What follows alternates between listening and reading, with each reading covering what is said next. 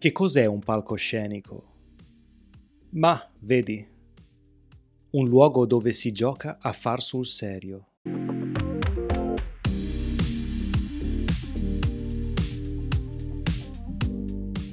E con questo ossimoro di Luigi Pirandello introduco questo nuovo episodio del podcast di Vaporetto Italiano. In questo episodio del podcast ho deciso di riunire le versioni audio di due video presenti sul canale YouTube. La letteratura sta diventando una componente molto importante del mio canale e ho deciso quindi di riproporre anche sul podcast un episodio su Luigi Pirandello. In questo episodio ho riunito la versione audio del video sulla vita e le opere di Luigi Pirandello e la versione audio del video sul Fu Mattia Pascal, che è l'opera più importante e più popolare di Luigi Pirandello. Cominciamo quindi a vedere chi era Luigi Pirandello e scopriremo poi questa sua opera grandiosa, il Fu Mattia Pascal. Sul mio canale YouTube troverai anche un video sull'Enrico IV, un'altra opera teatrale molto importante di Luigi Pirandello, e presto uscirà anche un video su sei personaggi in cerca di autore. Ti ricordo che sulla pagina Patreon di Vaporetto Italiano troverai la trascrizione di questo episodio. Lascio il link in descrizione. Ti lascio quindi al mio amato Luigi Pirandello.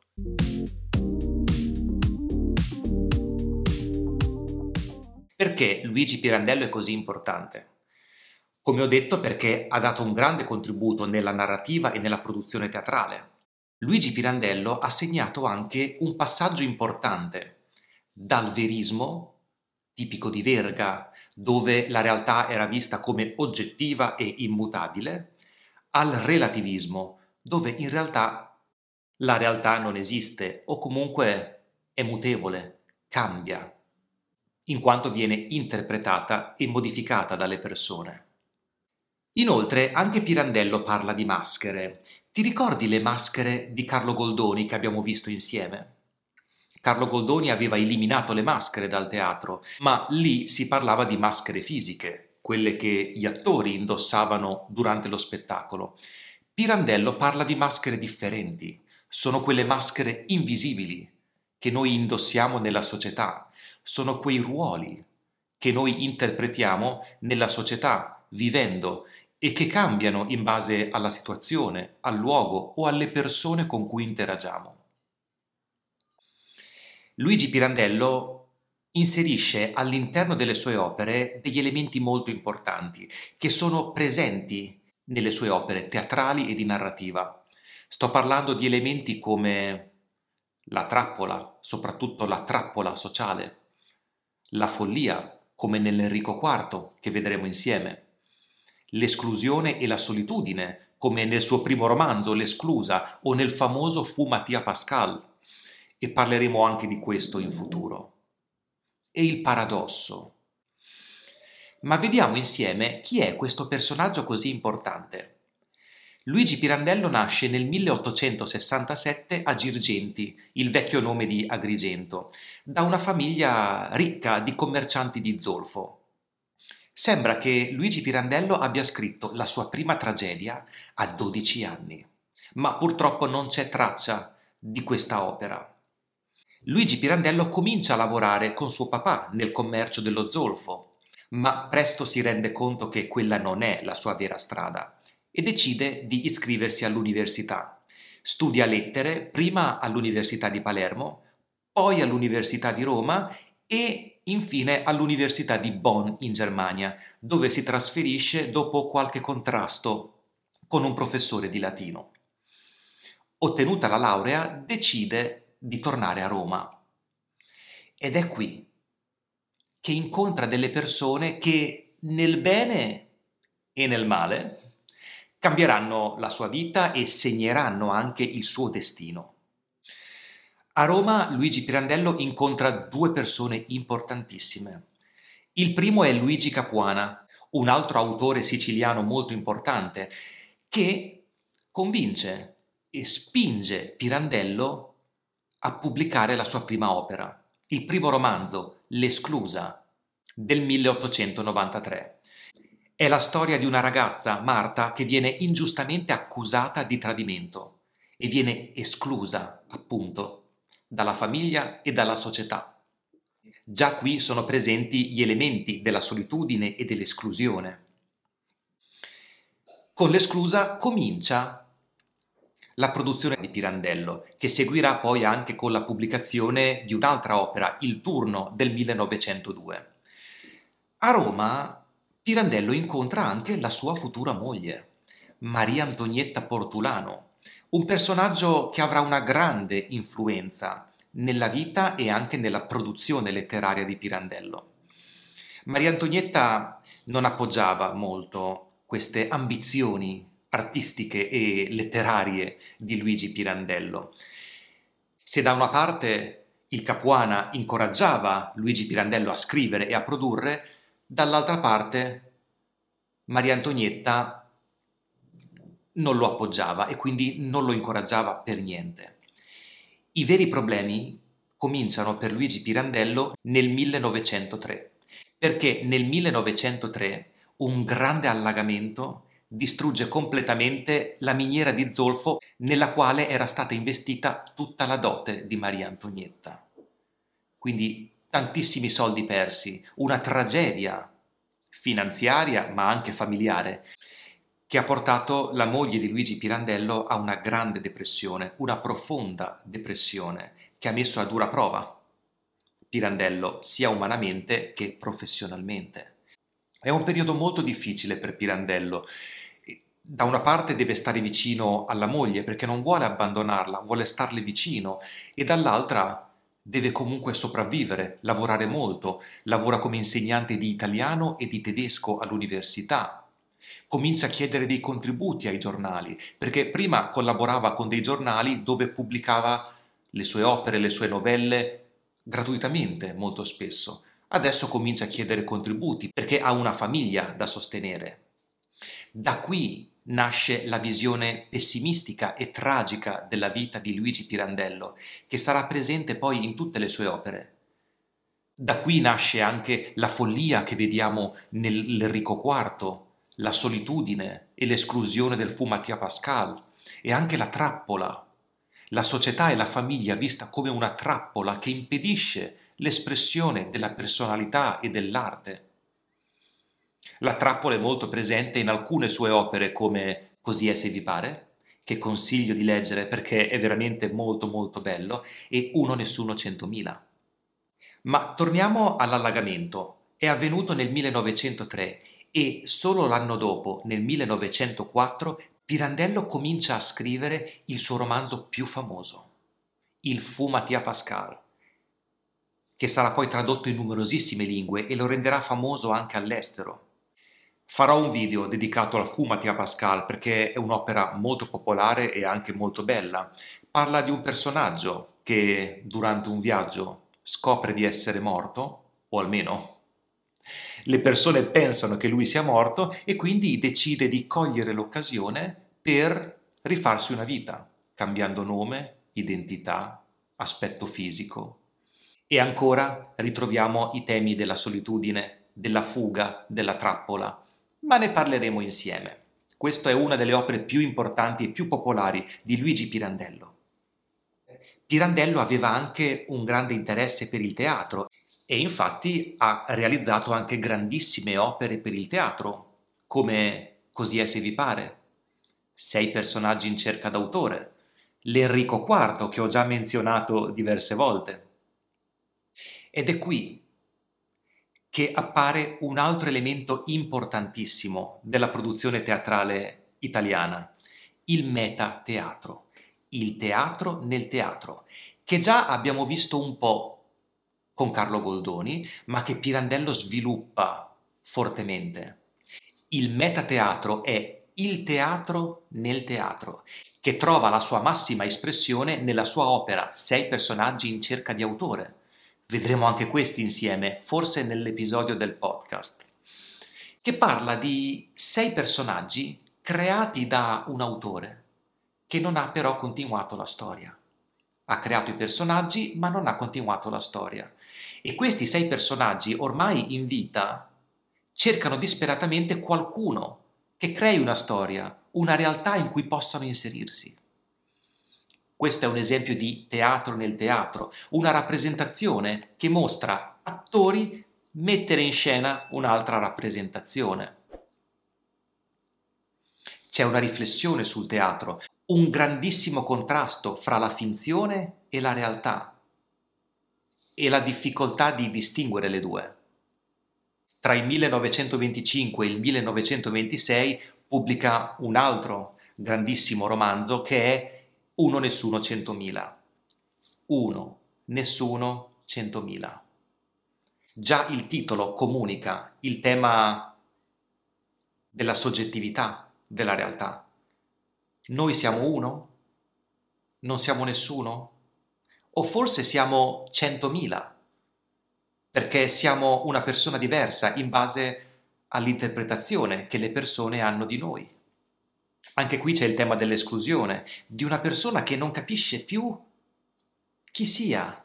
Si guarda allo specchio e dice, questo sono io, ma sono diverso per mia moglie, sono diverso per mia mamma, sono diverso per il mio amico, sono diverso per la mia amica. Ogni persona mi vede in modo diverso perché ognuno interpreta la realtà in modo diverso.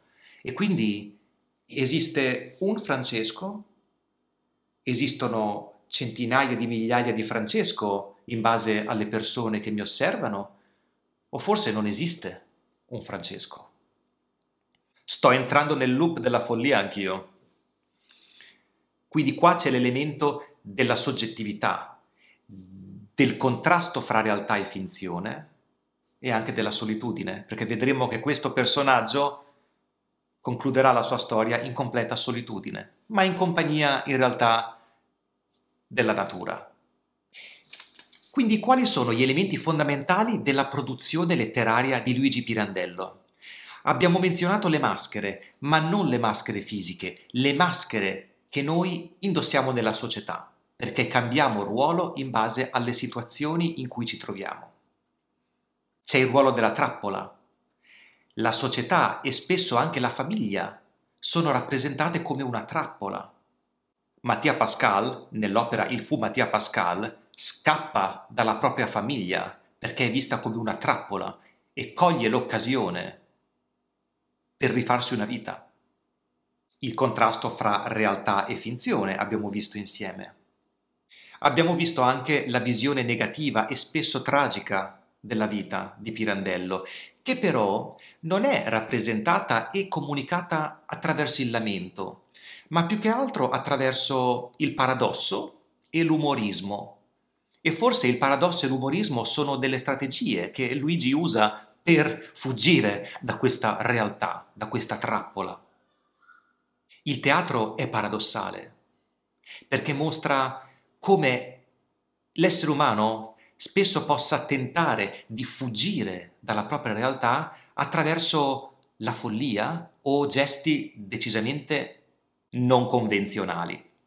Dopo tutto questo grande lavoro e questo grande contributo che Luigi Pirandello ha dato alla produzione letteraria italiana, ha ricevuto il premio Nobel per la letteratura nel 1934, ma purtroppo ci ha lasciato poi due anni dopo per una grave polmonite.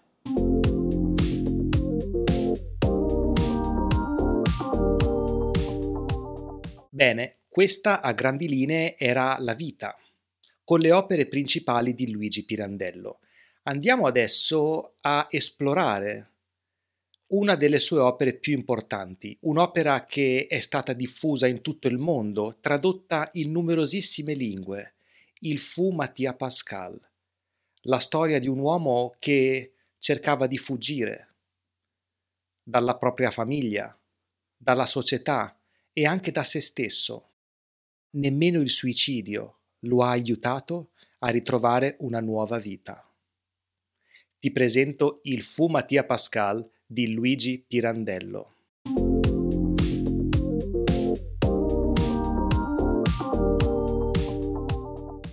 Il fu Mattia Pascal, l'opera più popolare di Luigi Pirandello. Oggi vediamo insieme di che cosa parla, vediamo qual è la trama di quest'opera. Il protagonista di questa storia ovviamente è Mattia Pascal e la storia comincia all'interno di una biblioteca in una città immaginaria della Liguria, Miragno. Nella prima scena Mattia Pascal comincia a raccontare la sua storia. Mattia Pascal viene da una famiglia molto agiata, molto benestante, ma alla morte del padre la famiglia fa una scelta sbagliata perché affida tutte le proprietà familiari a un amministratore decisamente poco onesto, un certo Batta Malagna.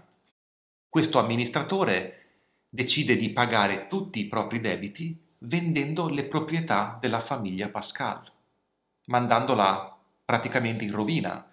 E quindi Mattia Pascal è costretto a trovare un lavoro per supportare economicamente la famiglia e comincia a lavorare in una biblioteca. Nel frattempo sposa Romilda Pescatore e vanno a convivere, ma nella casa vivono Mattia, sua moglie Romilda e anche la suocera, la mamma di Romilda. La vita in casa non è assolutamente piacevole per Mattia Pascal. In realtà lui descrive la famiglia come una trappola una trappola in cui deve indossare delle maschere per adattarsi a questa situazione e ritornano quindi il ruolo delle maschere e la trappola, tipici delle opere di Pirandello. Stanco di questa vita e di questa situazione familiare, Mattia Pascal decide di andarsene. Prende un treno per la Francia da cui si sarebbe imbarcato per l'America ma arrivato in Costa Azzurra decide di fare un salto al casino di Monte Carlo. Passa qualche giorno in questa città e per sua fortuna vince una cospicua somma di denaro. Diventa ricco da un momento all'altro. A questo punto, con questa grande somma di denaro, Mattia Pascal decide di tornare a casa e pensa a come cambiare la propria vita. Ma l'universo o il destino ha fatto il lavoro per lui. Mentre è in treno per tornare a casa, Mattia Pascal legge il proprio necrologio sul giornale. C'è un annuncio in cui comunicano che Mattia Pascal è morto. È stato trovato un cadavere nella sua città e la moglie e la suocera lo hanno riconosciuto, hanno attribuito il cadavere a Mattia Pascal. A questo punto Mattia Pascal per la legge è morto.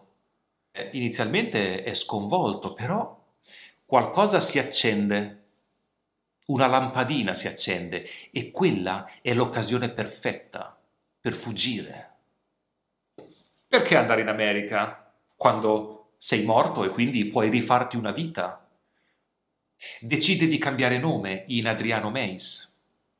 Butta via la fede, l'anello di matrimonio, si opera a un occhio strabico, cambia pettinatura, si taglia la barba, è una persona nuova, con una vita nuova e un nome nuovo. Addirittura ripensa e ricostruisce un passato immaginario, perché deve pur rispondere alle domande che le persone che incontra gli fanno. Decide di trasferirsi poi a Roma, dove si innamora di Adriana.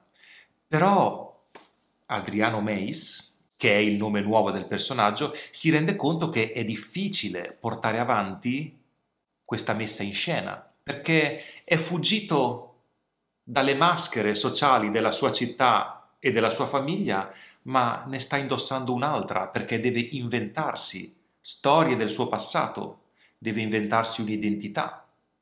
E quindi è difficile mantenere questo ruolo sempre. Di fronte alle domande delle persone sul suo passato è sempre sotto pressione perché deve escogitare e trovare delle risposte inventate a queste domande. Durante la storia Adriano Meis si innamora di questa ragazza Adriana e durante una seduta spiritica la bacia. Lui vorrebbe sposarla ma non può perché Adriano Meis per la legge non esiste. È un morto che vive o è un vivo che è morto e non riuscendo più a gestire questa situazione decide di fingere un suicidio, quindi finge di morire. È morto Mattia Pascal ed è morto anche Adriano Meis, è morto per tutti. Privo di un'identità e non sapendo che cosa fare, decide di tornare nel suo paese in Liguria, ma qui trova sua moglie Romilda sposata con Pomino, da cui ha avuto anche una figlia. Fa qualche giro intorno al villaggio, ma nessuno si accorge di lui. Dopotutto, nessuno conosceva Adriano Meis, tutti conoscevano Mattia Pascal, ma Mattia Pascal è morto da molto tempo. Ogni tanto va al cimitero per lasciare qualche fiore di fronte alla sua tomba. Ed è questa la storia di una persona che è morta due volte e non ha mai più trovato la sua identità. E di nuovo in questa opera ritroviamo proprio quegli elementi fondamentali del, della produzione letteraria di Luigi Pirandello, la fuga da una realtà, la solitudine, la visione tragica della vita, la trappola, la maschera, e anche la follia e il paradosso, perché alcune situazioni sono veramente paradossali. Una persona che è viva ma in realtà è morta, che muore ancora ma in realtà è ancora vivo. Sono degli intrecci straordinari che dimostrano l'arte e il genio di Luigi Pirandello.